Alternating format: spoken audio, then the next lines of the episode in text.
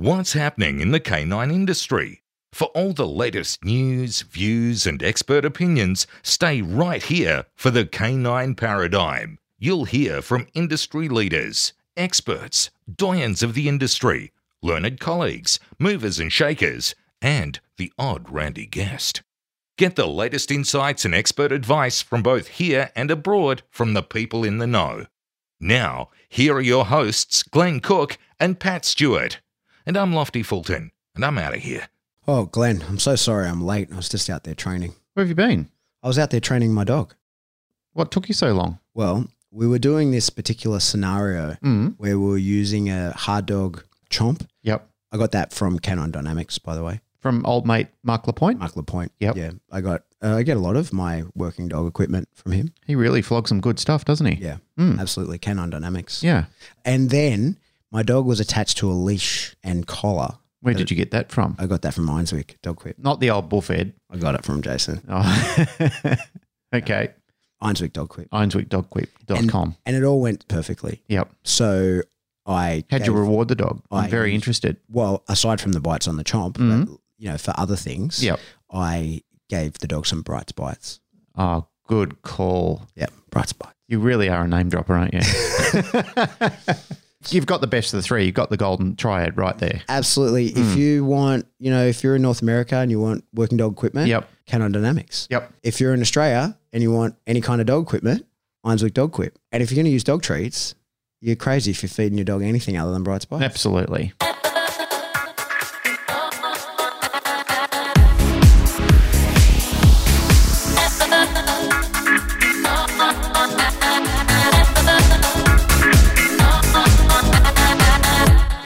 Welcome back to the Canine Paradigm. I'm your host, Pat Stewart. I'm joined in studio by my co-host, Glenn Cook. Back again. Yes, sir. hmm Here we are. What's news?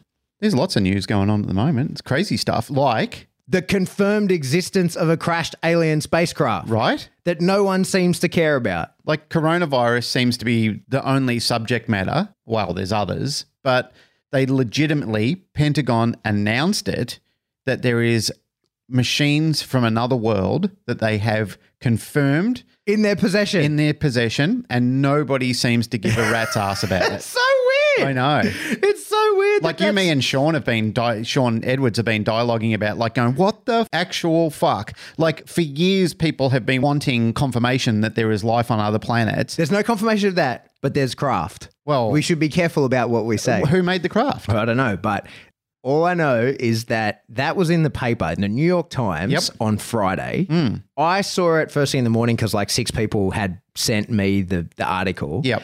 Then it was Rip's birthday party and stuff, right? So I asked everybody. Happy happy fifth birthday to Rip. yeah. Happy birthday, little man. Yeah. So I asked everybody that I saw. So we had like Jane's family birthday, we had my family birthday, we had all these little buddies over. No one knows. No one, legitimately, not one single person. I was like, so hey, how about that uh, alien spacecraft? Yeah. And they're like, the what?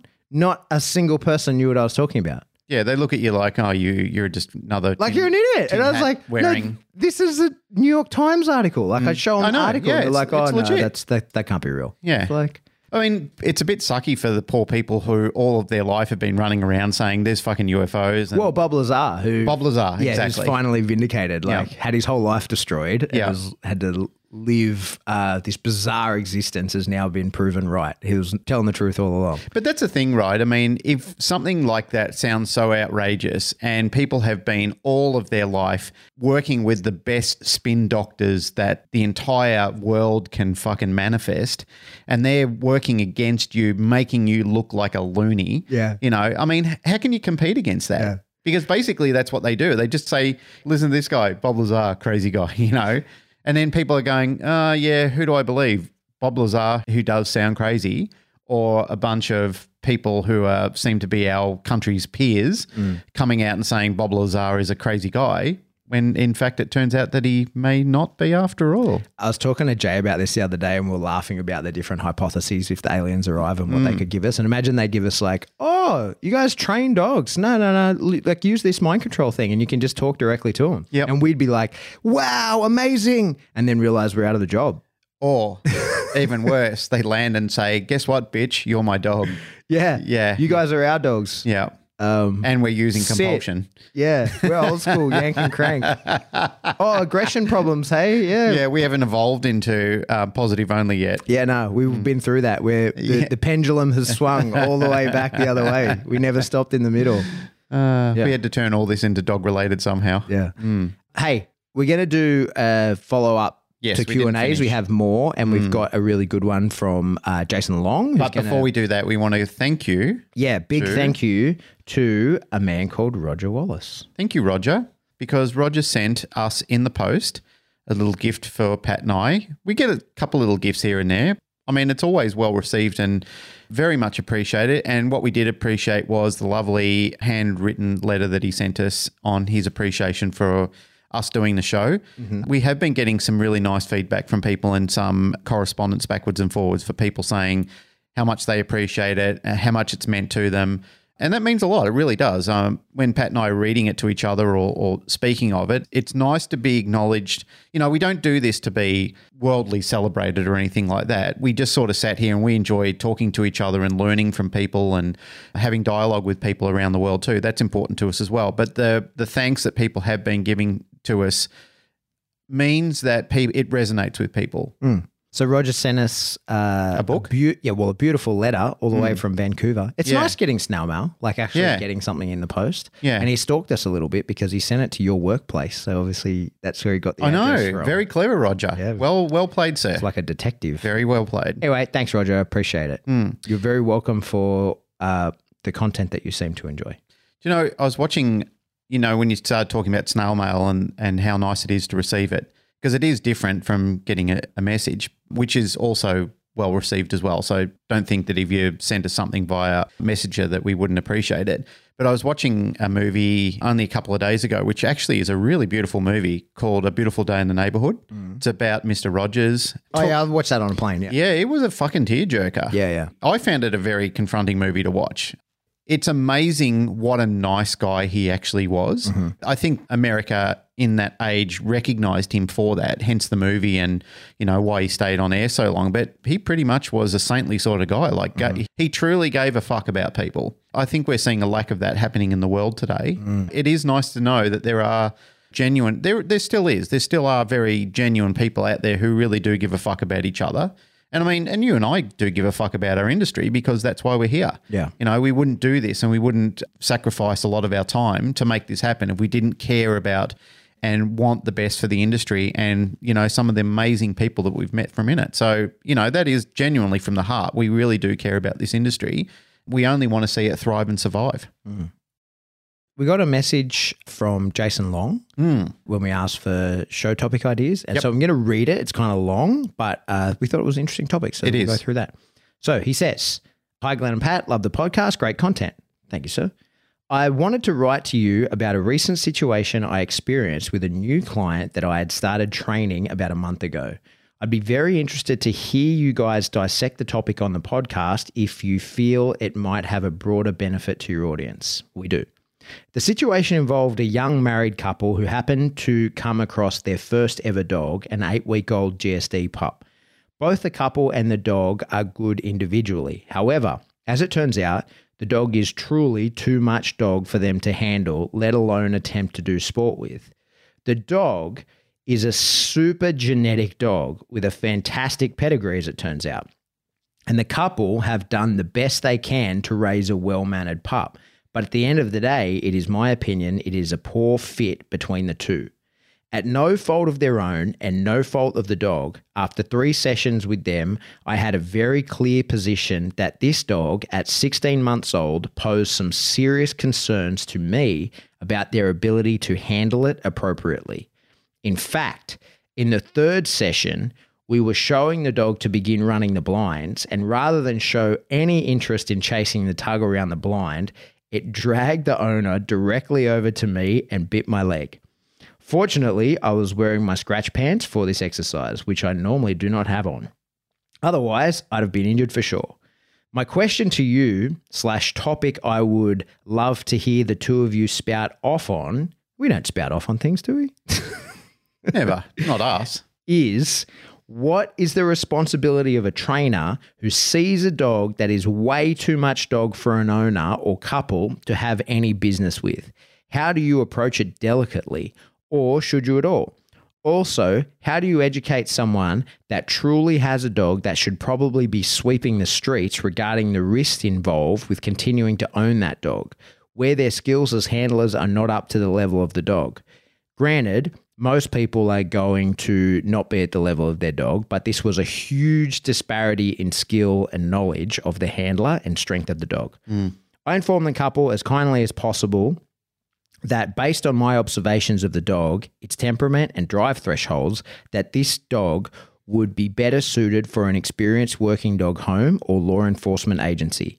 And I had some honest concerns that this dog could become too strong for them and create some risk risks as it continued to mature.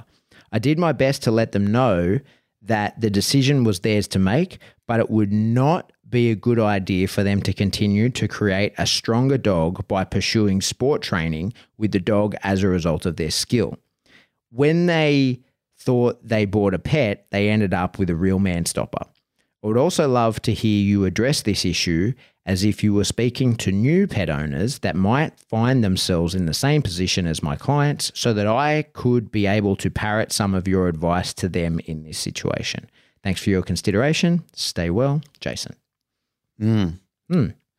Well, there's a lot of dogs that have died for that exact reason. Yes. I'm not talking a few here and there. Like there's probably millions around the world Yeah. that have been in that a parallel situation to what Jason's describing, and the dog has paid for it mm-hmm. because this is the epitome of people letting their ambitions get mixed up with their capabilities. And it's not that they're bad people; they're not. They just don't know any better. There's a lot of ethical breeders out there, and there's a shitload more unethical ones. Mm. You know, like somebody put up a meme the other day of somebody sitting at the I think it was 50 Cent in one of his movies sitting at the end of a table with a table full of cash. Oh, yeah. And they're basically saying ethical breeders be like, I'm just in it for improving Oh, the breed. yeah. I saw that in that Muzz Muzz group. Right, Yeah. yeah. It's Floyd Mayweather with all his money. That's right. Yeah, Floyd, Yeah. you're right. So the point is there is people out there who are doing the right thing by breed standards. They are sticklers for it. You know, they're working very hard to try and educate people. They spend a lot of time and there's other people out there who steal their mantle and claim that they're doing the same thing and they're not. And they are happy to fucking give a wrong dog to an innocent- couple that come along and just saying, "Yeah, you'll be right. You'll be fine. Don't worry." And there's other breeders who have no idea what they're doing as well. So I'm not blaming all the breeders and saying it's always their fault and they do this deliberately because there's uh, some breeders who don't actually know that their dog is going to develop into that. yeah, even in this case, we don't know. Like, Exactly. it could just be a freak. Well, you know, as we said in earlier episodes, the Superdog program confirmed that it is impossible to tell what, well, not impossible, but it's improbable that you will absolutely get a guarantee as what you get from a puppy will turn into the adult. Mm. So you just can't project forward because there's been dogs that have started off life looking like sissies and have become incredible working dogs. And there's other dogs that look like they're as tough as nails who just never manifest into the working dog that the home desired. Mm. You know, like they have some traits, but they don't have the same traits. If you breed right and you're making sure that there is a purpose behind what you're doing and it's not infiltrated by a lot of different lines, you're pretty much guaranteed that there's going to be some good cream in that crop Yeah. that's going to happen. But, you know, there are a lot of people out there at the moment, like I'm saying, who are breeding dogs for whatever purpose they're doing in, who don't know what they're doing and they don't know what they're giving to other people. Just before we carry on, I think something you just talked about there about breeding dogs and being able to tell what you get. I think that's worth exploring just for a moment. I think uh, I find myself, it, it's tricky for us in Australia because Malinois have only been here like 20 odd years. Yeah. Right? And And I that's, think, yeah, about, uh, I think about 20, 20, 25 years. Yeah, and that's where my knowledge, like, not that I'm a big uh, pedigree guy, but You're pretty like, good with it. I have a fairly robust understanding just Yeah, because in it's males, my because it's- that's right, it's your so interest. I only know anything about males. I don't know Yeah. Mm. anything about uh, any other dogs. Anyway, I think that something that I think is worth understanding is why old kennels are better to go to, not better, more reliable in consistency. Is that you eventually get to remove a lot of genetic variance. Mm. And a I think a lot of people coming into working dog scenes when they look into pedigrees and stuff like that. And certainly I used to say this as, as well because I had mongrel dogs sort of growing up. like the, we had border collies and they were farm dogs, right? Mm-hmm. That you got from a farmer who bred a litter and had extra ones, right? As well as my pet that I had before I was into dogs, Ernie, he was some kind of mongrel border collie, don't even know, right? Um, and they were great dogs, like, you know, lived to be way too old and were healthy their whole lives. And not that I was into training, but didn't do anything, you know, like they were just perfect pets. The care back then was do the pets work? Do they do the job they're supposed to do? You know, and I'm talking about, you know, those border collie crosses, kelpies and so forth. Like, do they round up sheep? Do they do this? Do they do that? Mm. So no one like there was an internal knowledge about who the parents were and Yeah. you know what generations they came from and so forth. But for pet people, no one cared. Yeah. They so- just wanted a, a family dog. That's right. And so I would talk about before I knew anything about it, because, you know, that's what you do, especially it's a pity online resources weren't available then so I could have exposed my no knowledge to as many people as possible rather than individual conversations. Hmm. But I used to talk about like crossbreeds being so much more robust and you see inbred dogs or line bred dogs or, you know, just purebred dogs having so much issues of health and all that kind of stuff. And yeah, that can be the case, hmm. right? But the issue with an outcross of any kind, whether you're breeding two different breeds together or even if it's two completely separate bloodlines of the same breed, is what I have come to learn is that you really don't know what the fuck you're going to get. Well, you don't know where the influences are coming from. That's right. You mm. don't know what's going to happen. And so just breeding two Malinois together, this is, you know, what took me a, a little while to understand. And I find myself explaining this to a lot of people is just breeding two random Mallies together, just because they themselves display good traits does not mean that they're going to create puppies that display those same two Right. traits. You really, to know what's going to happen, there's a lot going on in the background and mm. further going back. And so, like the bloodlines that we have in Australia that have been well established and are line bred are perfect for the purpose, mm. right? And so they're really IPO dogs and they're really particularly suited for that.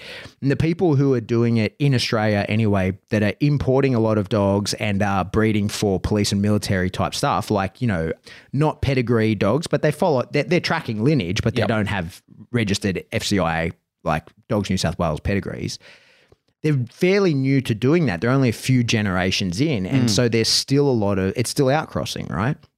And the reason when you look at these old bloodlines, say you look at, say, like one of the first Malleys or like really good ones brought into the country was Aris, right? Cook Eyes Aris.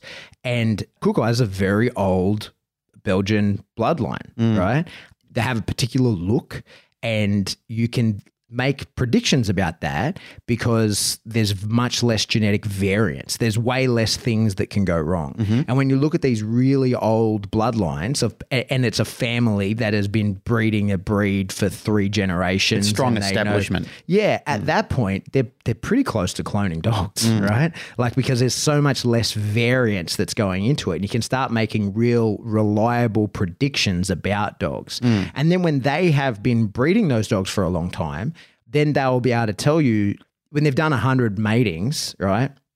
and you see a puppy at eight weeks, you go, that trait, I know that trait turns into X trait at 15 months old. Mm. And the only way you can be sure of that is you've seen it, you know, manifest over and over and over and over.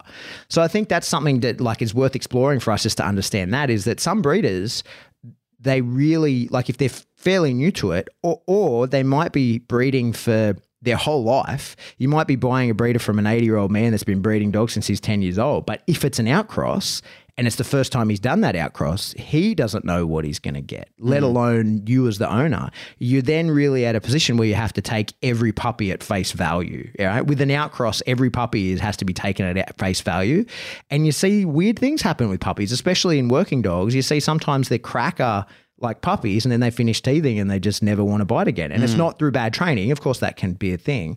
And then you see other puppies that are real flat and not that impressive as young, and then they come in at, at a later date. And, uh, you know, that's one of the things I find so frustrating about elder Dobermans that I've had the mispleasure of having to work is that there doesn't, to me, most of the Dobermans I've worked, there doesn't appear to be anything that I like about those dogs up until they're over two years old. And then some of them suddenly become monsters, right? Like real man stoppers. Uh, and there's no indication that that's in there until it's like two years old. It happens to Rotties too. Rottie's the same. Yeah, right? they can be really late maturers. Yeah. Like they're big, playful, dumb dopes up until they're about 18 to 24 months old. Yeah. And then all of a sudden it's a complete character change. That's right. So if you got someone who's experienced in, say, like fast maturing, sharp Mallee bloodlines to look at a Rottie that is 12 weeks old, Mm. you go, this thing's useless. There's nothing in there that I can do, that I can use to turn into a working dog. There's Mm. no trait in this dog that I like. But then you come back three years later and you go like, oh, holy shit! Like it's there. It is. I see it. I can use that. Whether it's prey or defense or whatever it is, you can look at it and go, oh, okay, that's that's a usable trait. But that's totally invisible to you at 12 weeks old in some dogs. Mm. So I think that's worth acknowledging and sort of understanding that is that sometimes you just do get that freak and the breeder didn't know it was coming and there's no way they could have known it's coming. That's right. And if you tried to have that conversation with what sounds like these people who just wanted a GSD, I just want a German Shepherd. Why mm. not? Like, and you go to the breeder. If you tried to have that long conversation with, it, that's going over most people's heads. Mm. Because I think that, like myself, prior to being immersed in the dog world and understanding breeding a little bit, is that you think, oh, well, th- like it's an outcross. That'll be like they'll be healthier, and you go, yeah, maybe. Or maybe we just doubled down on two hidden genetic traits, which makes it like a guarantee of them getting it. Mm. Or, you know, there could be lots of different things. We just, we really don't know. And explaining that, you know, uh, to most people is not probably going to, you know, it's not going to go down with the average person. I once tried to explain this. well, they the- don't understand it. yeah. Uh, one time I once tried to explain this uh, to some people at a seminar and I just used color, but you know, the thing, like I, I was talking about Labradors and how they can come in like three colors. Yep. But I don't know like that black is dominant or recessive or whatever. But I was explaining how you can have two like yellow lab parents and not produce only yellow lab puppies, right? And the same thing could be that you might have two parents that look fantastic and then you could have that but that carry the gene that will make puppies useless mm. And they don't express it they carry it and then when you breed them together they create a bunch of useless puppies right like and that's no fault of anybody other than the, the genetic dice that was rolled That's right. and I was also, you know, then it's worth acknowledging as well as that, like from the four genes that are available via the parents, only two go into the puppy, one's expressed and one's not. So you can have litter mates. This is something we see as well in the sport community, right? Is that like a, a couple of people in a club will get dogs that are litter mates and they make these like, uh, if they compare, well, it works on this dog, so it'll work on him because he's litter mate. But it's possible that there's the complete other set of genes Yeah. went into that dog. So yeah, they're litter mates. They were born on the same day, but they're total opposites from each other. That's that- a possibility as well. That's a bad assumption anyway, regardless. yeah, but Yeah. that's you see that a lot, right? you and you see people say like, you know, this guy is doing so well with this dog because it's capable. Look, that's the that's what's possible. Mm. And then you look at the person and go, you're to blame because that dog has the same genetics as that dog. And you say, well, maybe. But maybe he got a completely set, different set of genes from the same parents. That's Yep. a total possibility as well. Look at Arnold Schwarzenegger and Danny DeVito. yeah, exactly. Twins. Exactly. Right? but then, you know, I use my own brother as an example. Like my brother is probably got four inches height on me and 30 kilos on me. I could never be that. I, it's there's no making me any taller. He's my brother. We're from the same parents, right? Yeah. But we're genetically very different. Well, I'm Um, ta- I'm the tallest boy in my family, apart from my Dutch heritage. Mm-hmm. You know, the people in my in my Dutch background, they're all quite tall people. Naturally, Dutch people are generally tall, but my Australian lineage, I was probably a good three or four inches on top of them. Yeah, so you don't know what you're going to get. Right. And so that I think in regards to Jason's question, I feel like that's something that's worth explaining to people Mm. is that through no, it could be malicious, you could have a jerk breeder, but also it could be no fault of anybody's. Right. Nobody knew that this dog was going to turn out to be this. Yeah. That, like it's a genetics is a dice roll every time you breed a set of dogs. Mm. And especially if it's a, a new outcross and you've never done this mating before, there is no telling what you're going to get. You might get a fucking amazing set of dogs, or and then you might repeat that. You might get 10 puppies that are the best puppies on the planet Mm. and you repeat that mating and you get 10 puppies that are the worst, right? Like that is 100% possible to happen. Yep. And the reason old bloodlines avoid that is because the longer you've been breeding the same set of genetics together, the less genetic variation you get. The problem is then, of course, sometimes that lack of genetic variation causes problems that are like health issues that we can observe. If Mm. you've if you've got epilepsy in the bloodline and both parents carry it but don't express it, then you can it's possible that they create a whole litter of puppies that have epilepsy. And then the problem for us, as we've explained before, is that you can't guarantee that that didn't get switched on through epigenetics as well, which is also a part of the dice roll. Yeah. is Which that- is an even more difficult to well, that's completely unknown because you don't know where that crept in from. Was that you know was that influence through grandparents, parental, or you know through gestation? Yeah. we don't know. Yeah. So Makes it difficult. So, uh, yeah, that's what I just wanted to acknowledge that it Yeah. could be totally nobody's fault that you end up with the exact opposite dog of what you wanted. Yeah. I was thinking on it a little bit while you were talking as well about his question about the sensitivity of how do you raise this with the owners. You and I have talked about subject matter not dissimilar to this, but you know, also about being the smartest person in the room. I guess as a trainer, you're supposed to be in that subject matter. Mm-hmm. So if somebody comes to you that's green, and by green I mean they have no experience, and they are asking you the questions about, you know, what should I do? Well, you're the authority. So it's not dissimilar to going to a doctor. If you go to a doctor and the doctor has to tell you bad news, they need to tell you the bad news. Mm-hmm. And it needs to be done in a certain ethical way. I feel the same way about giving bad news to owners of dogs too, especially when the pairing has been mismanaged. One of the first things I do before I answer the question is I ask them a question. How is this affecting your life? Just tell me day to day how you see this going so far. They'll generally give me a bit of an update saying, you know, it's quite disruptive and in all honesty, it's not going so well. So then I ask them if this was to project forward and this dog gets heavier and bigger as it's bound to do, you know, that's the law of nature with puppies growing into adult dogs. How do you foresee this when the dog gets stronger and more agile in its behavior? That's the question which usually is confronting, but also it generally finalizes things in their minds. And even if it doesn't, uh, what I propose to them is go away and think about it. Have a discussion about it because you've got to let sensibility override love in this situation. You know, if you're going to stick with the dog, here's what your life looks like, and here's what you're bound to now to prevent problems from re- reoccurring, which means that you're pretty much strapped in for a long training role. And that doesn't mean paying a trainer to do it. You know, and I think in an earlier episode, I think I took this from Chad Mackin, who explained that you need to create a professional handler from those people. They need to become more than just a dog owner that trains their dog. They need to actually hop into the realm of becoming a professional handler, which means that they they do need to invest in the short term and in the long term they've got to do all the required homework that they need to do to shape that dog's behavior in a somewhat managerial position that they can live a an uncomplicated life together. Yeah, so let's explore that then, Hmm. because I think we see we do see online a lot of people, especially remember that movie Max that came out about Yeah. like about a Malinois, like a That ex- influenced everyone to go out and start buying mouths. Well, did it though? Like, here's the thing, and so people up in arms. They, they all do. And you see it in dog training groups on Facebook all the time. People up in arms like nobody should be getting a Malinois first time pet and blah blah blah. And it's like it's Why? like everybody forgot that they started somewhere. Yeah, right? Like that's true, everybody that's has true. to have e- everybody that's world experts in any breed had their first one. Mm. Right? At some point you got your first one, and maybe it was a baptism by fire.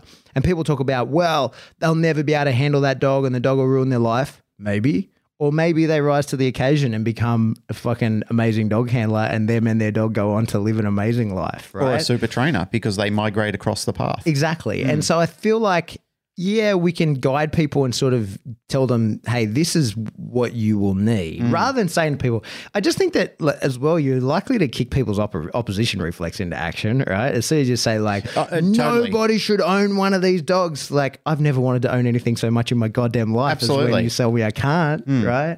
And I think it's better to just lay it out to people and go, like, hey, here's the reality of the situation, right? Like, Here's these, some choices.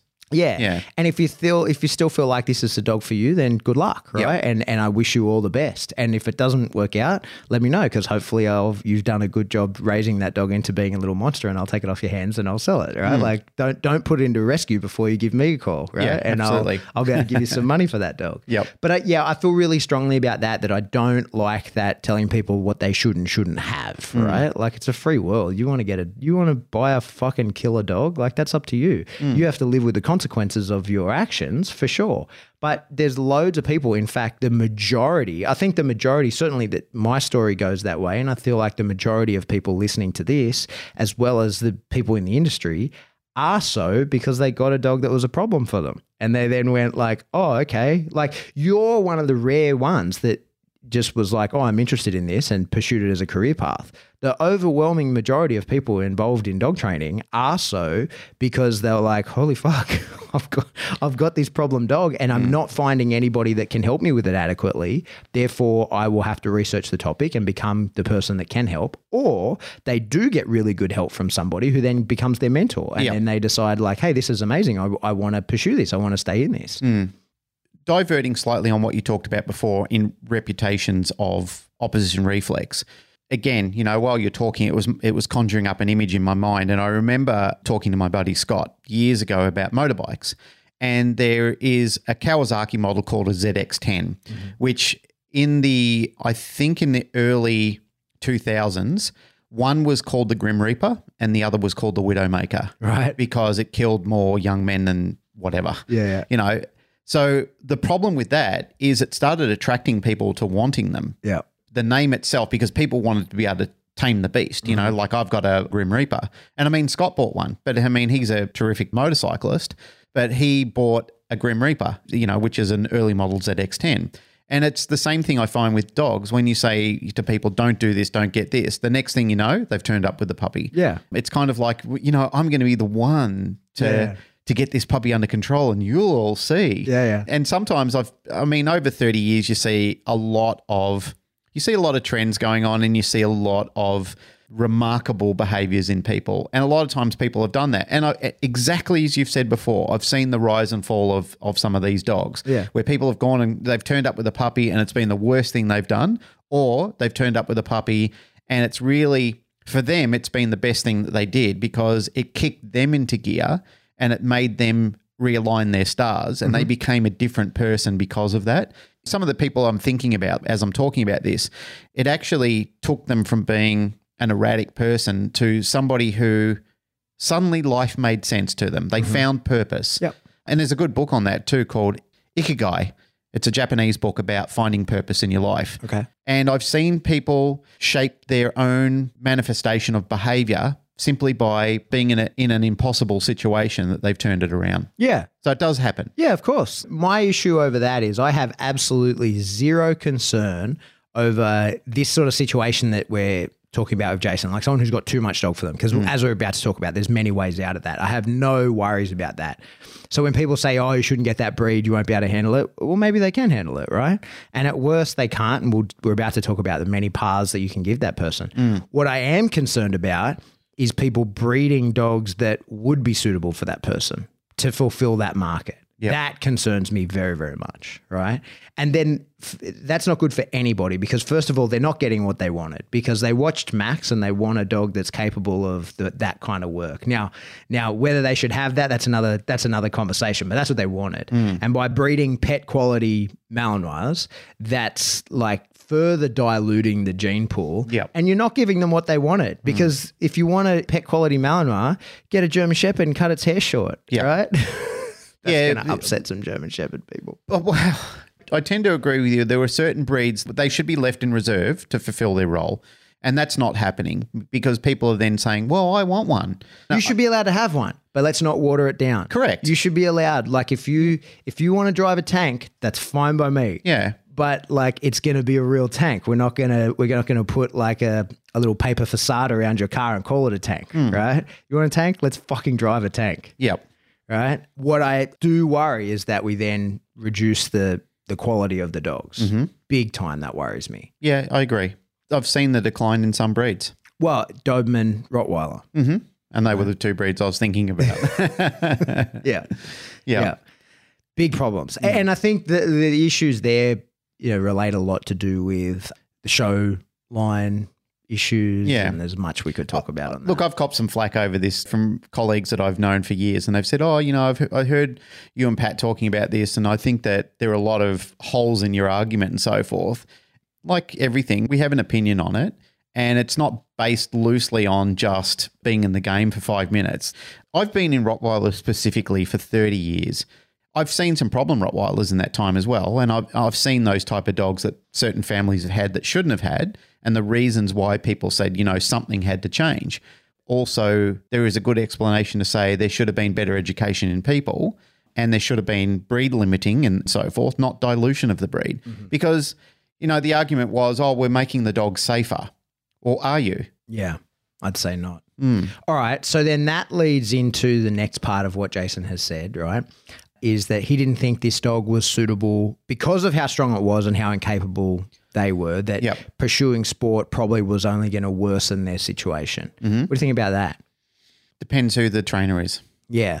See, I'm in two minds over that piece of it as well. I think that, I mean, he's the one that's making the assessment. We haven't seen the people. So maybe right. he, he, he makes the assessment, no, because of their lives and whatever, they don't have the time, energy. Yep. So I think that the truth is in the dedication of the handler. Yep. I think that if you can convince people, like, hey, this is. You need to become the professional handler. yeah, mm. and if if you can give them the guidance and you've got the skill set to do that, and then that's the great way to go. Yep.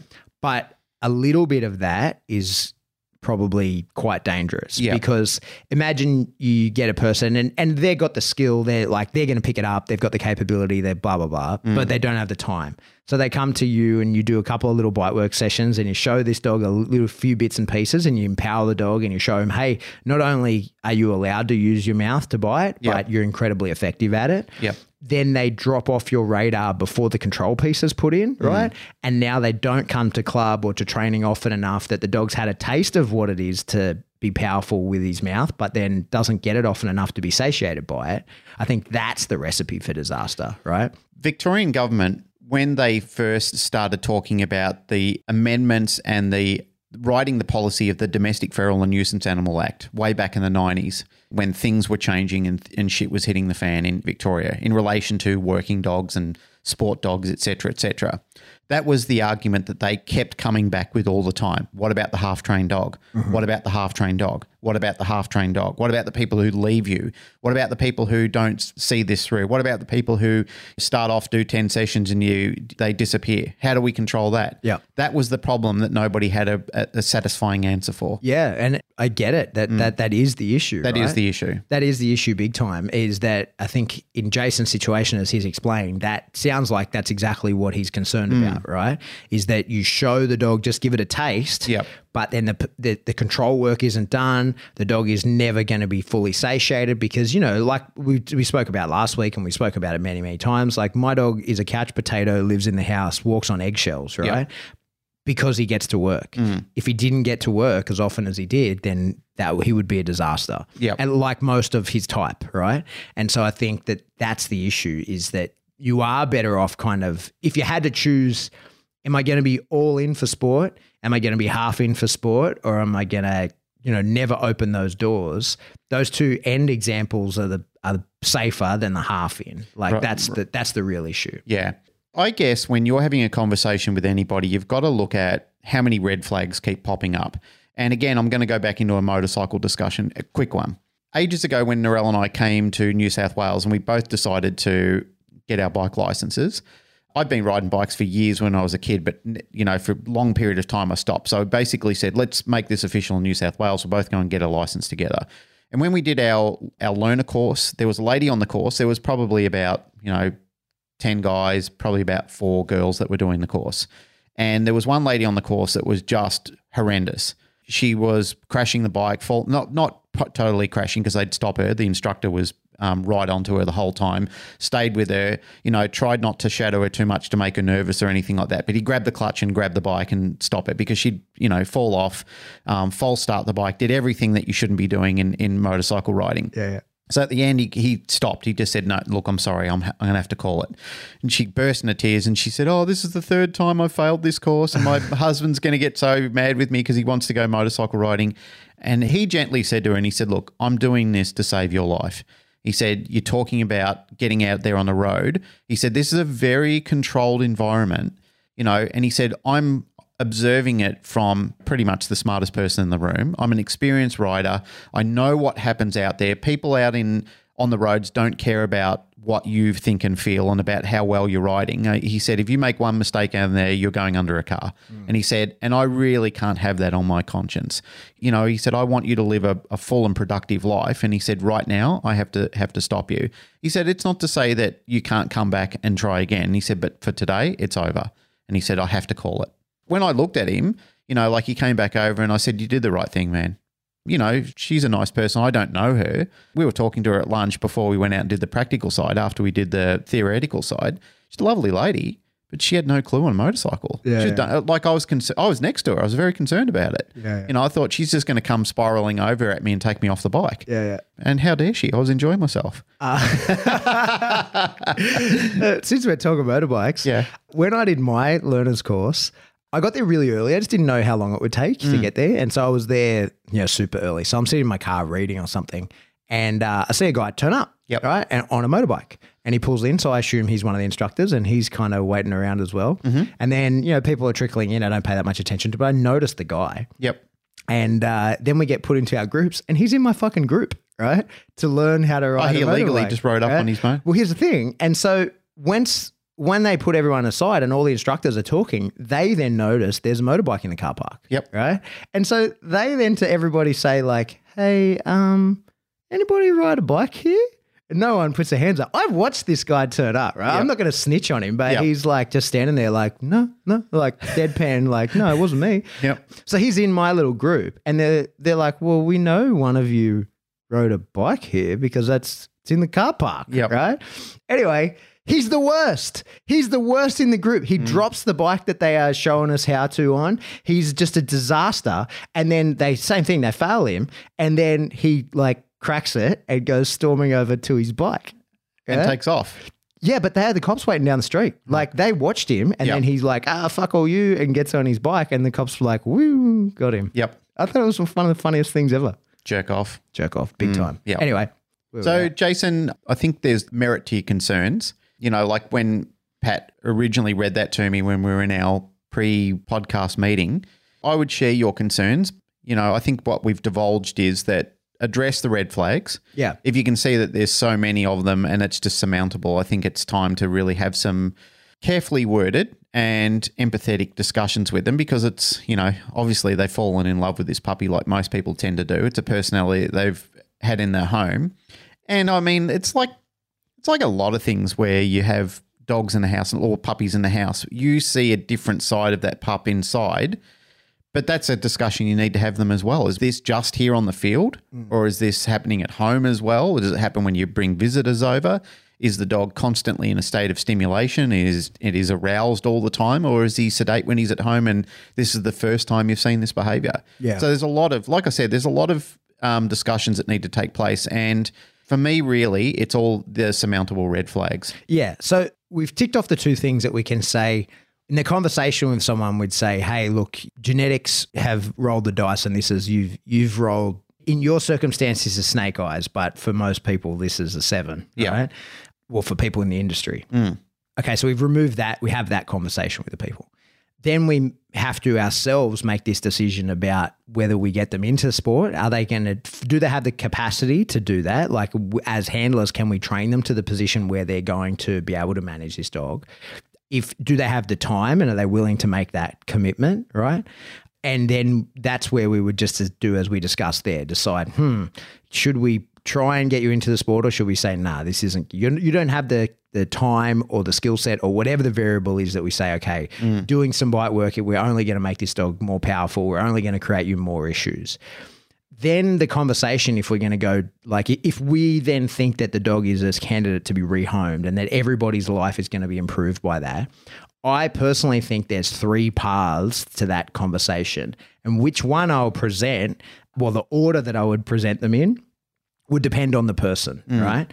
And their circumstances and, you know, just who they are as people, right? And the first that you can use, and it's probably the last and what I would like to use, uh, is fear. Right. So I think that these days we still tell kids that the Easter Bunny and Santa Claus are real, but we don't tell them about the boogeyman anymore. Right. And the Baba Yaga is like a big motivator. So when you say to people, like, hey, you've got a fucking killer here that you don't have the capacity to control. And especially in this circumstance, if the dog bit him, mm. you then can say, like, hey, here's all the evidence you need. Like, this will result in somebody being bitten. And then you can explore the idea of, you know, that's you with that on your conscience if Yep. they're that person, right? Mm. So you could say, like, hey, that's you putting someone in hospital or, you know, having a, a friend, family member, colleague that can never walk properly again because your dog relieved them of their Achilles tendon, right? Like, Yep. whatever you want to say. That's one path for fear. The other then, so if they're a caring person and you decide to use fear as a motivator, I would say that, right? You're going to get somebody hurt. Okay. Mm. If they're not such a caring person, if they're a financially motivated person, then you would say, like, this is you getting sued. Okay. No matter how you feel about the person that your dog by accident bites, Yep. you are responsible for this dog. If the dog bites anybody by accident, you are, well, it depends on where you are exactly in the laws of that place. But like here, you're, you're liable for the actions of your dog, right? So that's you getting sued and you're going down that uh, administrative pathway that's going to cost you a lot of money, right? So there's that issue as a motivator. I think that that fear as a motivator is the last one that I would want to use if I were trying to convince someone to rehome their dog. But I think that we forget that it's a very powerful motivator, right? Like we still are, you know, the, the Easter Bunny's real. Don't know, the boogeyman's not real. Well, he's as real as the Easter Bunny, right? Like mm. you you can use that as a motivator. I think the other path that you can go down is the like, if you love something, set it free. Okay. And this is what I usually would tend to, the, the times that I have successfully uh, rehomed dogs to working roles have been exactly this. And I would say, you've done an amazing job raising this dog. But it's time to let him be a big boy now, right? Like he's outgrown your capacity here. And I use like myself as an example, even though it's not that accurate, but it kind of fits as like your 15 to 18 month old dog there like that's he's finished his teenage years he's about to be an adult it's time to let him leave the house and go on to his career and his career is a street sweeper this if mm. that's the dog that you've got. And i sort of use my like my own example like i have a i love my parents i was raised perfectly but at 19 i went and joined the army mm. right? Like that's who i was that was what i was that was what i was destined to do. And that's maybe you can say that to these people as well like hey you know in and this is largely true you can say to them hey you know the police tem- typically don't raise their own dogs. Certainly and the armies typically don't raise their own dog. They Right. rely on people like you to prepare dogs perfectly for them, which you have done. Mm. And if you, the best thing you can do for this dog, if you love him and the best thing that you can do for his fulfillment would be to move him onto one of those locations, Yep. right? Mm. And you can then say, like, he will have an amazing life. This is what he was genetically engineered to do, whether by accident or on purpose. This is the dog that you've ended up with. He's not going to fit into your life. And I know you love him. I know that you'd feel like you're giving up on the dog. Mm. I know that that feels like culturally we have this idea that you know this is your dog, it's your dog for life, but that is not in the best interests of the dog nor you, right? You the dog is going to love you, but he's going to resent the life that you've provided him, right? And you too may love the dog, but you'll resent the dog in the long run because you will have to alter your life to keep this dog from injuring anybody that, that he encounters, right? So I think that's a really strong motivator where you can say to people, this is totally normal. This is a thing that happens, Yeah. right? This is a totally normal thing. And uh, I know you love this dog and giving up on it, moving it to another another life is not giving up. Mm. That is moving it to the next stage in its life. And you've done an amazing job at this first stage. I wouldn't change a thing you've done. You've done everything that you've done has led to this dog being what he is now. Mm. But he needs to get a job. He it's time for him to leave home and it's time for him to go and pursue his career. Yeah. And I think mostly like the, I think that's usually pretty helpful in motivating people that way, right? Like I think I that when you when you hear it in terms like that, like you've done nothing wrong. That's just who he is. He's Hmm. ready to go on to the next phase in his life. And I think most people think that all the police and military they raise their own dogs. It's very rare that they raise dogs successfully, Now. right? Now, yeah. Now, yeah. It's that they get people from exactly that situation. Mm. As uh, you know, as uh, saying Pat Nolan said it on our show, like the best dogs aren't created in the kennel; they're raised in the kitchen, Yep. right? And so, of course, you get good dogs raised in kennels, right? But Mm. the dogs that go on to have fantastic careers typically were someone's dog Yep. in exactly this type of situation. So they know how to be a house dog. They've, You've done the hard part. Mm. Yep. Eh, The rest of You've it, given what- them the great foundation they needed. yeah, the rest of it, what what they're going to be taught by someone at a at a at a handler school and whatever is mm. they're going to be shown detection. You can explain to people at that point like they're not teaching him shit. They're teaching him what to find not mm. how to find. He knows how to do that. Yeah. and we're going to go on to the bite work and you're going to say hey look he's he just bit me because he felt like it. Imagine what a good time he's going to have in the mm. hands of someone who points him at the right people to bite and the impact that he can have on the community and the good that he can do now out like out, outside of your home where he's essentially turning food into shit and providing love to you. That love can always be there. You'll always have that dog stay in touch with the handler ultimately follow the dog through i i, I know handlers that love that when they get it contacted Yeah, it's a by sense of pride. That- That, was my dog. I raised him as a baby, and Totally. now look at him go. I've even been. Uh, it was one of the most bizarre situations I've ever seen in my life. But I was in the states and was went to a play date with the raiser of the dog, who is now a police dog, mm-hmm. right? And it was a similar kind of situation where the handler loved the idea that the dog still got to go and meet the people who had raised him. It was actually very cute, right? It was a very strange situation I've never seen replicated, but he loved the idea that the dog got to go back and see the people that turned him into what he was, but gets to street, sweep the streets with him by day, mm. right? So, like, you can totally tell people that's a you can find the right department that will allow that, or you can put it, this dog into the hands of a person that would love to have that relationship with you and the dog. It's not like he's gone from your life. It's not like you never see him again, mm. even if even it's a different area. Like, I get messages from Ben Gertz of dogs that he has with the WA police, and we had him on. Like, he sends me messages of dogs that he knows that I interacted with as puppies and helped raise and train for sale over Says there. here they are in their career. Yeah, he sends me hmm. photos of him, right? Hmm. And I fucking love that and appreciate that, right? Yeah. Like I get a photo, I'm like, oh, there he is. Like he's not dead. he's, living his best life. Yeah, he's out there fucking people up, hmm. right? I think we posted in the day in the group when Remy's dad, Jack, when Sam sold him to WA cops, like there was a thing where Jack really fucked someone up. And um I posted it. I was like, Yeah, celebrate it. Right? Like I know him. right? that's something you can explain to people, and that's using love as a motivator, right? And I think that's the best one to go for because you'll get the dog cheaper. Yeah. right? And the mm. last one is money as motivator. You can mm. say, and this is one I've certainly used to people, and you say, hey, like, you want to make some money? Because I can sell this motherfucker. Yep. Right? Yeah. A lot of the time, that can be a way out for people as well. And whether it's, you know, it's not as easy as explaining it like that. But that's a good point, right? Is sometimes people just need the nod. Hmm. They just need someone like you or me or another trainer who isn't leading them the, the wrong path and is trying to do the best thing and give purpose to everybody. Just to say to them, it's the right thing to do, man. Yeah. And they go, thanks. And that basically just takes the yoke from around their neck. Yeah. You know, they're now unshackled with that burden. Yeah, and that would be probably still putting into that middle pile there. That I'd say like that love as a motivator pile. Mm. But something I do on the reg is when people come to me, especially if they come with a Mally and they've got like headache issues with it. If the dog is good, I one of the first things I say is like, "Hey, how how attached are you to this dog? Yeah. Like, is this Yeah, that's one of the questions that needs to be asked. yeah, because this is going to cost you money to fix. Like I say, hey, mm. we can do all this. There's no problem. We can train like you're motivated, dedicated, blah blah blah. We can work through this, mm. or I can put this dog in my car right now and give you five thousand dollars. Yep. and, and a lot of people would go like, "What?" Yeah. Like they have no idea. And you go, "This dog can cost you money, just fine. We can totally do that. That's 100% a pathway we can go down, and you can employ me to train the dog. Blah blah blah." and that's called a win win win. Yeah. Yep. Or it can say, hey, like I will give you money right now Yep. and I will buy this dog off you. remove the problem, financially compensated, and the dog gets to go into fulfillment and purpose in its life. Yeah. Win win win. Yeah, exactly.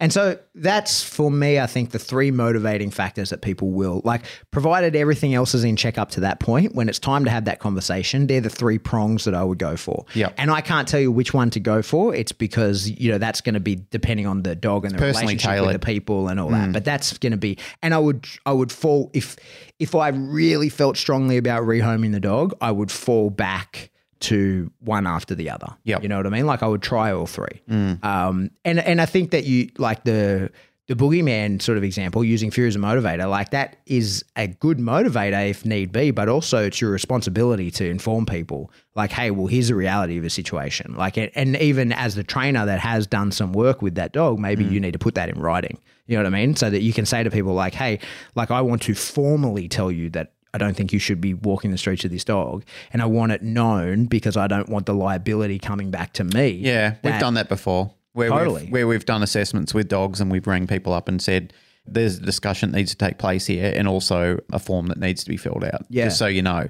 That's confronting. You know, that is confronting and people are a little alarmed about it. But we don't explain it to you're the bad guy. What we just do is we just need to let you know our professional observation in the time that the dog's been here. Yeah. You know, and if the girls are worried, they call me down and say, Can you tell me what you see here? They'll just say, We see something, we want to know what you see. And then I'll explain to them and I'll say either that matches exactly what we're thinking or we were thinking this and that's just added some more concern to what we've got. Yeah. That's a good thing to happen. And if you're in a professional organization and you've got staff and colleagues around you, we talked about this a while ago where we said, you know, get a second or third opinion sometimes. Ask ask a colleague to step in sometimes to just say, I value your opinion on this as well. What do you think? There'd be no reason I wouldn't ask you if if I had a situation where if there was a dog down here, I'd say, Hey Pat, have a look at this. What do you think? What are you seeing? Sometimes you're so close to the problem you don't see it for what it is sometimes. Yeah, especially on your own dog. Right. That's exactly right. And and sometimes it's you know this is why I put so much emphasis on having a second set of eyes. And that is with sports coaching or behavior assessments and everything like that. It does pay to have that second set of eyes there sometimes where people go, hang on a minute, I can see something that could be workable or that you're not looking at. You're too close to the problem. Yeah. So this might be something that you need to consider or the handler needs to consider. I think that is one of the the big benefits of professional networking. Yeah. Is that you have to have people you trust. Absolutely. And and I think the good thing about that kind of stuff is it can be they can be on another fucking continent. Like they're not Yep. your competitor. You can send them a video and just say, Hey, do you see what I see here? Exactly. You know what I mean? And, even if they are your competitor, it, you're not competing at that point in time. Yeah, Hmm. exactly. But I think that's one of the most important parts. Like in all the fuckery you see on Facebook and Yeah. people issues with Facebook, uh, with dog training and groups and people arguing and blah blah blah. It's so counterproductive because you you can make a bold statement and Hmm. you can make yourself look good.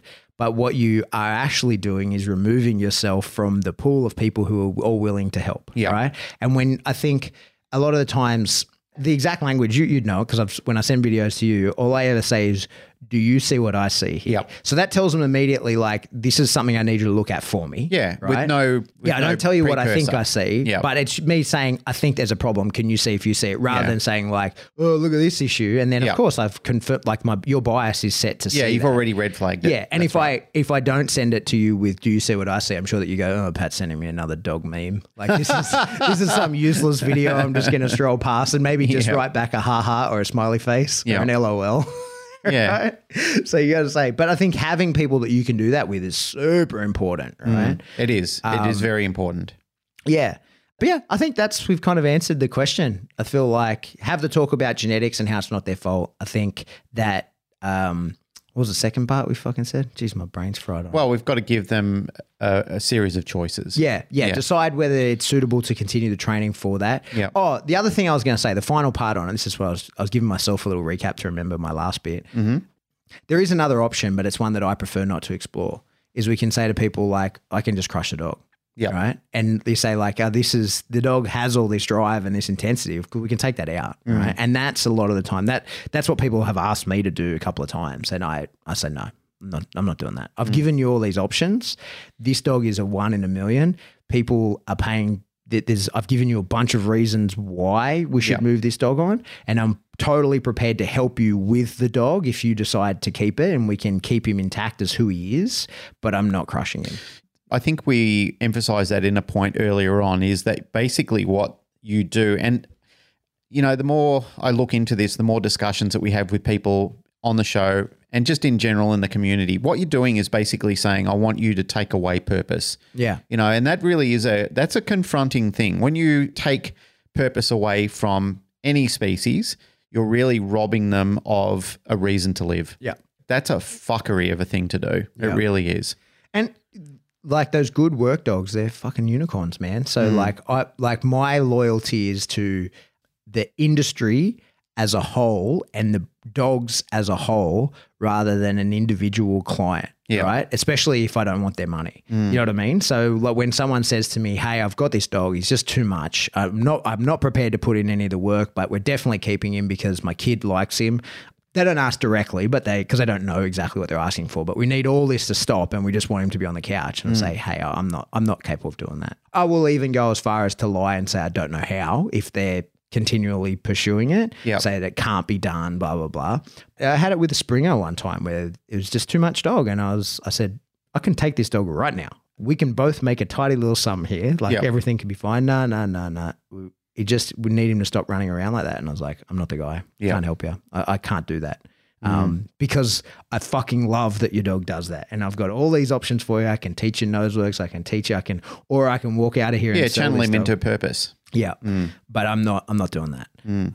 Do you know, there's another thing that, again, this conversation's really flared up some thoughts in my mind. And I'm, I'm pretty sure it was when we had a discussion with Mike Suttle and we were talking about when he sells dogs to government agencies, et cetera, et cetera. There's a lot of these dogs that actually get sold off that just disappear into the ether as well. Like they're hmm. amazing dogs. It's most of them. They go. Yeah, and that's that really is troubling to me as well. When you look at you know like that genetic potential that is just disappearing into agencies.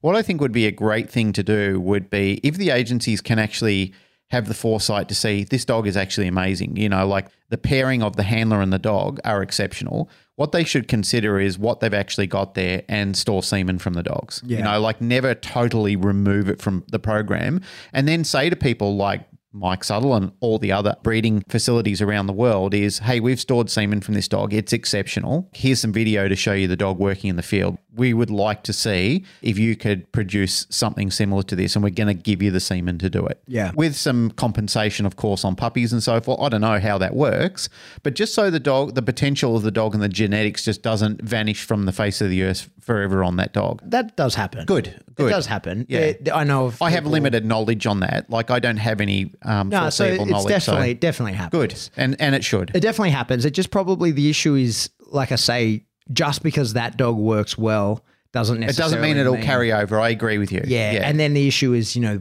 but the potential is there, and Yeah. it still should be investigated. You know, as a program, would this actually be fulfilling? yeah, I know of police. I won't name the dog or the police because it, I don't know that they're allowed, but they've said. You're like, I just want more of these. Yep. And I, you can breed this dog to your cow if you want, if you think it's gonna produce more. And Yep. all, all he wanted was first chance to buy a Yep. puppy. Not even wanted money back. He just like because his purpose is he's like, mm. I need more dogs like this working the street. Yeah. So I just want the opportunity to buy first. I don't Yep. even want money back. Perfect. Like I'm saying, there should be a science behind it. It shouldn't just be blindly thrown around as, you know, here, go make more puppies. There should be an investigation behind it. You know, here's, you obviously know the lineage of the dog. Here's the semen. What would be a most suitable and appropriate mating for this to happen? Yeah, and that's the responsibility of civilian breeders. Yeah. You know, Yeah. th- there are people in police and military that are so invested they do know how to breed and they know Yep, bloodlines they and that do. Mm-hmm. kind of stuff. But that's a rare person. That's a that's a rare that you get those two things in combination. The Yep. majority of people are lifelong enthusiasts. And, And, and their budget doesn't allow for it either. exactly, right? And so It's not their fault. Their budget just doesn't allow for it. Yeah. But what you see, and unfortunately, you know, sometimes it ends up being kind of dodgy. Has to be kind of under the table deals because the the department doesn't allow for that. and like they don't understand it. They're Yeah. the people who don't understand the necessity to fund their their operatives better, Yeah. and to understand the importance of genetics and how this will play out for their future generations. That's right. And they just don't understand it. So you can imagine you go to your admin guy and you Yeah. say, hey, look, you know, I know that it's in our policy that our dogs are not meant to be bred to civilian dogs. Mm. However, I think this is a risk that we should take. This guy wants to breed from our dog. He's going to give us first opportunity, first pick of the litter if Yep. we allow it. it's a win win win. But then that per, the admin person then gets on Google and goes like, "What's dog semen worth?" And they find and and of course when you Google something like that, it comes up with the highest ones. It doesn't give you like an average. Yeah. And it says, "Oh, okay, six thousand dollars a mating." Yeah, they So get it from Wikipedia. Yeah, exactly. Yeah. And then so then they go, "All right, well, This is gonna- a fair deal because it is fair in their mind because they don't know what they're talking about. A fair deal is six thousand dollars." And then you say to the guy, "Hey, it's six grand." He says, "Fuck off!" Like. Yeah. I'm not doing that. And then it all falls apart. Mm. Whereas if you could just be responsible and say, like, hey, we, which is what some people do. Some people are definitely doing this. Yeah. I just have to be careful about It needs to be a quid pro quo. Yeah. Yeah. But, and that's the issue is then it is, the problem then is you're dealing with government departments who aren't allowed to do that, right? Yep. Because then there's favoritism and blah, blah, blah, right? And they think all these things have to go to tender. You can't, that's illegal. Yep. So that's why it is happening in many places illegally. It is happening legally other places as well. Um, in that, like like what you see in some units is like you see the SF units that have bigger budgets buy better dogs, and then they have the they then stud those to like the wider defense to say like you know we spent a lot of money on this dog makes no difference to us who like you could breed him every day for a week here. Mm. But then we get to pick from the the litters, and that that definitely is happening within Great. organizations. Yeah, Excellent. Yeah. Wonderful. yeah, it has to. Yeah, it has, to. It has to. Because as we said, you'll just start seeing the extinction of working dogs Yeah, because they they'll go out into the field and if they're not used appropriately, you'll just get such a drift that you won't see them anymore. yeah, totally. And like we all see how hard it is to find them. Absolutely. Yeah. And you're right, they're becoming more and more unicorns. Yeah. But that conversation, like all that ties into the idea of saying to people, like, what you have is Yeah. a one in a million. And for you, it's a one in a million headache. Yep. And for somebody else, it's a one in a million sweet spot. Like Mm. this is this dog is just needs to be in different hands. Yeah. This is an interesting conversation because of late I've had several conversations with people who've got an eye and the good thing is is that they're actually asking all the right questions, which I really appreciate. That's good. So they've started off with a breed in mind, usually a working dog breed, and by the time we've got through the conversation, I've been able to convince them that's not the dog for you. Hmm. And it's simply by asking them a lot of questions and getting them to meet me halfway. It's not all my way. I haven't got a dog in this race. For me personally, you know, if they get a problem dog, I'm going to get a lot of work out of it. Yeah, exactly. You know, more, it, you actually win. I, I, I win, you know, in the long run, I win out of it because they'll keep me in mind and they'll say, oh, okay, well, I've got the dog. I need you to fix it for me. Yeah. So unethically, I can just say, yeah, get that dog for sure, you know, and we've got a lot of work out of it. Or I can steer them in the right direction and still um, get work out of the dog. Maybe not as much, but I can still give them fulfillment and purpose for having the type of dog that they really needed in their house. As you said, I give them multiple choice. I don't just say to them, here's the dog that you need to do. You know, I just say, have you got kids? Yes. Are you doing this? Yes. What's your house like? This, it's like this. What's the backyard like? It's set up like this. What's your go to? So I come to you, I say, hey, I live in a, where I do. Okay. So I live in a townhouse Yep. in the city. I got a kid, maybe more coming. Yep. I work a lot, but I can go to the local park at least. I can give the dog an hour a day. Yep. What kind of dog should I get? Big or small? I'm not fussed. Okay. If they've got a couple of kids, you want a family dog that's going to fit in the house. These days, I'm usually recommending cavoodles. Really? Yep. Yeah, yeah, yeah. Yeah. Funny little teddy bear dog. Yeah. Loves children, loves flopping around on the bed for you, comical, lots of energy, Yeah, yeah. funny life. And it's satisfying a lot of needs these days. Yeah, yeah, I Yeah. agree. Yeah. I agree. I think that I've seen, of course, I've seen some fucking disaster cavoodles because, That's going to happen. but that's our business is to see Yeah. the problem ones. Yeah, There's always the shit milkshake, as you said in, in the movie Twins. That's what Danny DeVito turned out like. the shit milkshake. yeah. But I have so many friends, so they're not clients because the client ones are all problem ones, right? Yeah. But I have so many friends who have amazing little cavoodles. Oh, they're, they're like, funny little dogs. Yeah. The, the people who own my company, they've got a cavoodle who's just a fantastic little dog. Yeah, yeah. And I mean, I know you're right. They don't all turn out like that, but everybody I know who's got a cavoodle are happy with their choice. yeah. It's their beloved little family dog. Yeah, yeah, and they're little prank monkeys as well. They are. The issue I think that is I have people contacted me, especially after having worked with one and turned into an assistance dog. Yep. people want, it. and I said no, they're not for that. That's a different job. Yeah. Yeah, that's a different job description. But as a as a little prank monkey in the Yeah. house, they're good little pets. They're yeah, goofy little family pet. usually robust little dogs. They're they're actually really good. All right, Yeah. but I want a big dog. What am I getting? Uh, big dog.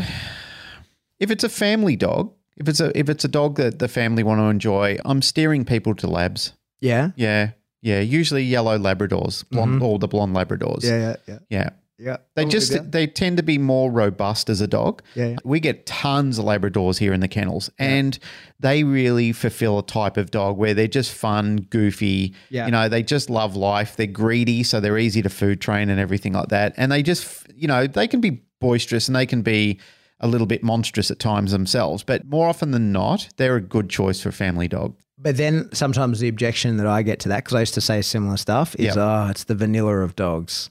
I want something. Yeah, but that's what they want. Yeah, yeah, yeah. But I, mean- know, no, no, no. Yeah. But they they don't want to be seen eating vanilla. They want a vanilla choc chip or something, right? So Hmm. what what's your next one? Female Rottweiler. Female Rottweiler. Female Rottweiler. yeah, right. Yeah. This is where we part ways, sir. Hmm. I was with you to this point. if they want something with a bit of character yeah, that's formidable, yeah. yeah, it's generally uh, a female Rottweiler. And caution on the selection of them as well. Yeah, yeah. Yeah. Yeah. What about yourself? Um, similar. I don't like if they don't want that the lab or golden retriever. Mm. Of course, I try and sometimes steer people towards greyhound from rescue because I think that does often make the ultimate pet. Mm-hmm. You know, my sister's one that we we've done a whole show on now is it's part of the couch. Yeah. like it literally is. It doesn't do anything. It just is this nice little dog that lives in the house effortlessly. But that's not the dog they wanted. No, it is. That's what they wanted. Yeah. She No, no, no, no, it- not your sister, but the person. That's they didn't want a couch potato. No, but that's uh, mostly what people do want Mm. when they say they want something else. So I try, and the dog will go to the park. Like, m- like there's plenty of greyhounds in my area in the inner west. There, there's plenty of like, you know, what do they call them? Green collar Yeah. greyhounds, like ex racing or failed racing, or whatever. Are usually pretty good dogs. Mm. Like they, you only have to walk them, you know, two or three times a week. They're not desperate to be- go out every day. Yep. When they do walk, they sprint around, they interact with other dogs, they play, they do their thing, and Yep. then they happy to go home. Mm. Like it overwhelmingly I see them turning out pretty good. Of course you don't see the bad ones, Mm. And their referral network of trainers tends not to include me. So I don't get a lot of referral of well, in the past anyway, I didn't get a lot of referral of greyhound stuff. That doesn't matter. You've done the right thing by fulfilling a rescue dog's needs. Yeah. And that's a good point too, you know, which brings us back onto the rescue track, is that something that I'll tell people to consider as well. Yeah, yeah, for is, sure. You know, like Peggy's Promise is our rescue that we've elected, but there's tons of really good rescue centres out there. But I know the girls at Peggy's are very ethical with trying to pair the right person with the right dog. Yeah. So if people say to me, you know, look, I'm after a dog, I'm not sure, but I don't want a puppy, I want an adult. That's what I say is just say, here's the number for Peggy's Promise. Give them a call, speak to them, tell them what exactly what your standard of living is like, how much time you can commit to the dog, and I said, ask them to show you a, like a variation of dogs. Mm. Ask them for if they've got half a dozen dogs, they can show you. Ask them to show you half a dozen dogs. Yeah. And that way you can sort of ask them questions and, and speak to, you know, the carer of that dog and get an indication what that dog's like to live with. Yeah. Because you've you've got a preset at that point in time as well. Yeah, I agree. When people are overly prescriptive with me about what they want from the dog, I'd Yeah. say go to a rescue because Yeah, it's, yeah, a, it's a dice roll. Like. Oh, but you can train it like not, like I can train within the capacity of the dog. Yeah. like you. But not to the specifics that they've just Yeah, outlined. if you've to got you. a really clear cut, like go find that dog. He's Yeah. somewhere. Yeah. right? The other one I find myself uh, telling people to get on Jugs. I fucking love those little dogs, man. Jack Russell pugs. Oh yes. They're the best. Yeah, they're funny little I've, dogs. Like I've seen a bunch in my life. I've never met one that wasn't an awesome little dog. I have never seen one. I've never had one as a client. Wasn't Katrina breeding jugs? Uh, she's got those little mini bull things that Yeah, are good little bulls, dogs as yeah. Mm. well. Yeah, I mean, definitely they're amazing. Uh, I'd say that probably has a lot to do with the way she prepares them for people as well Yeah. as the dog itself. But uh, the jugs, I've I've never had one as a client other than people that are trainers and want to get better at training. I've never seen a problem one. Never in my life. I think they're the coolest little dogs ever. Yeah, there's Uh, some fun little breeds out there. Yeah, yeah. Like we get some really funny little concoctions because we're getting thousands of dogs a year coming through the kennels, and I mean thousands. Yeah. you know, we get to see so many breed variations, and some of them you just don't think will work. Actually, are sweet little dogs. Yeah, yeah. You know, it's quite fun to to go down there. Uh, like I'm I'm literally in the kennels every night. Like I do before I go to bed, I just go down and you know do walkthrough. yeah, just do a once over. Just make sure that the place is locked up properly, the dogs are safe, and everything like that. Just it's just a standard thing I like to do and responsibility in my role. But you go down there and you see some of the funny little dogs down there, and they're so cute. You know, sometimes I go in there and have a little interaction with them, and Yeah, yeah. just think, oh, I haven't seen a little crossbreed like this before. Yeah. But I don't know what they're like to live with because I'm seeing a snapshot of them, Yeah, not, yeah. not the 12 inch version. I think that's the problem, right? Like as dog trainers, we get so accustomed to the problem dogs, Yeah. right? Like because that's what we're seeing. It's what we get the call about, right? You said And- this a while ago in an episode about what vets see in Yeah. dogs that come into their clinic as Yeah, well. Yeah, that's it, right? Yeah. You see, like it's a bias that you can develop. Hundred percent. Whereas mm. the the truth is, mm. and we talk about oh the people don't do this and the people don't do that, but the truth is owning. I think owning a dog is fairly intuitive. Most people do it effortlessly. They might have a you know a few little problems. The dog rips up the house once or twice in its life, but fuck, mm. my dog does that every now and again, right? Like it's just totally normal. That's what happens. Yep. And most people they get along with their dog great, and we see the problem dogs, and therefore we go like, oh well, like cavoodles, right? Like I see a lot of problem cavoodles, but mm. I think that as a snapshot in the percentage of cavoodles that are out there, it's hardly any. Right, like I think that the overwhelming majority of them are, are great. Of course, I, I see the problem ones, and I see a carry on of certain traits. Like actually, I was talking to someone about this just recently. That like if a cavoodle has that like lab gene of never feeling satiated and is kind of babied as a young dog, that's a recipe for disaster. I've seen quite a few then become very dangerous, bitey little dogs over food, right? Like Yep. they're like dangerous. Uh, and that's a trait that can manifest. And so it would be easy for me to go, oh, cavoodles don't ever get one, but mostly they're amazing little dogs. Yep. But client ones are all a headache. My it's only my friends ones that I see like in their natural state, right? Yeah. Like this is just how this dog is. Yeah, we're generally getting called into a war zone. Yeah. Yeah, when the relationship is broken down, we're, we're the mediator that steps in to resolve the issue for Yeah. them. Or even if it's not relationship, even if it is a actual problem of like the dog, you know, is got a screw loose or whatever. Yeah. Whew. Time to wrap it up. What a conversation. It's a fun one. It was a good one. Thanks for the question, Jason. yeah. that Hopefully really- that gives you some tools. Yeah, that evolved into a kaleidoscope of ideas. a kaleidoscope. Yeah, a kaleidoscope, it was a kaleidoscope of ideas. ideas. But it was good because it was uh, it got us thinking on a few different trajectories. Yeah. Hmm. Thank you, sir. Thank you, sir. All right. That's it for another episode of the Canine Paradigm. Oh, it's not. I thought of something. Right. Brent Dry has a new uh, video series that I think everybody should check out. Yeah. Mm. Brent Dry, friend of the show. He's just made a like online content. There's two versions. Yep. There's one for the owners, like the average pet person, and Mm-hmm. there's one for the dog world professionals. And there's on group classes and raising puppies. Definitely check it out. Yep. Canine Company, check it out. Brent Dry's made that. He's a legend. I'm sure his content's amazing. Yeah, we Check it love out. him. Yeah. Check it out. Check it out. Check it out. Yep. Um, and bef- if we're giving shout outs, I gave one on the discussion group as well, but I just do want to give a shout out to Courtney and Misha, who've got the Super Serious Dog podcast on Oh, yeah. YouTube. Fun You've girls. done an episode with I've them? done an episode with them. I think you're doing one in, in, In a couple of weeks, couple of weeks time. They never meant it to be a like a serious, take yourself serious podcast. It was a podcast to have fun, Mm-hmm. and that's their ethos. And that they are fun girls. I enjoy having conversations with them. Misha and I and, and us have been friends for several years now. I do have fun conversations with her. I enjoy the time that I debate an issue with her. Uh, and it usually does spiral into a fun conversation. So I appreciate that they asked me to be on the show. I wish them all the best and uh, support them. Cool. Yeah, me too. Yeah. All right. That's it. Yeah. It's really it this time. Yep. For the Uh, sales pitchy, Yeah. Yeah, If you, uh, the Matt Boone oh, wrap up. you've thrown me off. I can't remember how I say the thing now. You've got to talk That's about it whether another episode what of the Canine liked. Paradigm. If you if uh, you like what you hear, be specific. Yes. Tell us exactly what you like in Yeah. some sort of review in an open forum somewhere. If you got bad things to say, just bottle them up. Keep them to yourself. And if you want to send us a little gift like Roger Wallace did, Yeah. um, that would be That'd be lovely. amazing. Yeah, Honestly, Thank I really Roger. appreciate that, Roger. Yeah. It was uh, like warmed the cockles of my heart. Absolutely, Lovely sincerely. letter. I won't read the letter on, on air, but Yeah, it's, the letter was personal to you and I, and it was, uh, as we said, it was very well received. Yes. Yep. Sir. And if you'd like to support the show, the best way to do that is via Patreon. A few bucks a month there gets you some extra content. I've got to redo the Q&A. I'll probably do that. Well, I'll do it this week. This will be out by the time I've redone that. I've still got a, a scent detection one in the pipe works. It's been a long time running. I do apologise to people. I've been getting some questions over when it's coming because I put a preview up. I do apologise, folks. I've been incredibly busy at work, like more so than I thought I would be. But there's just been a lot happening that's been preventing me from doing it. Plus, I wasn't happy with a version that I put out there, so I wanted to change it. So I am sorry for the delay. I will get it out there. Thank you for sticking with me. Got it. Yeah.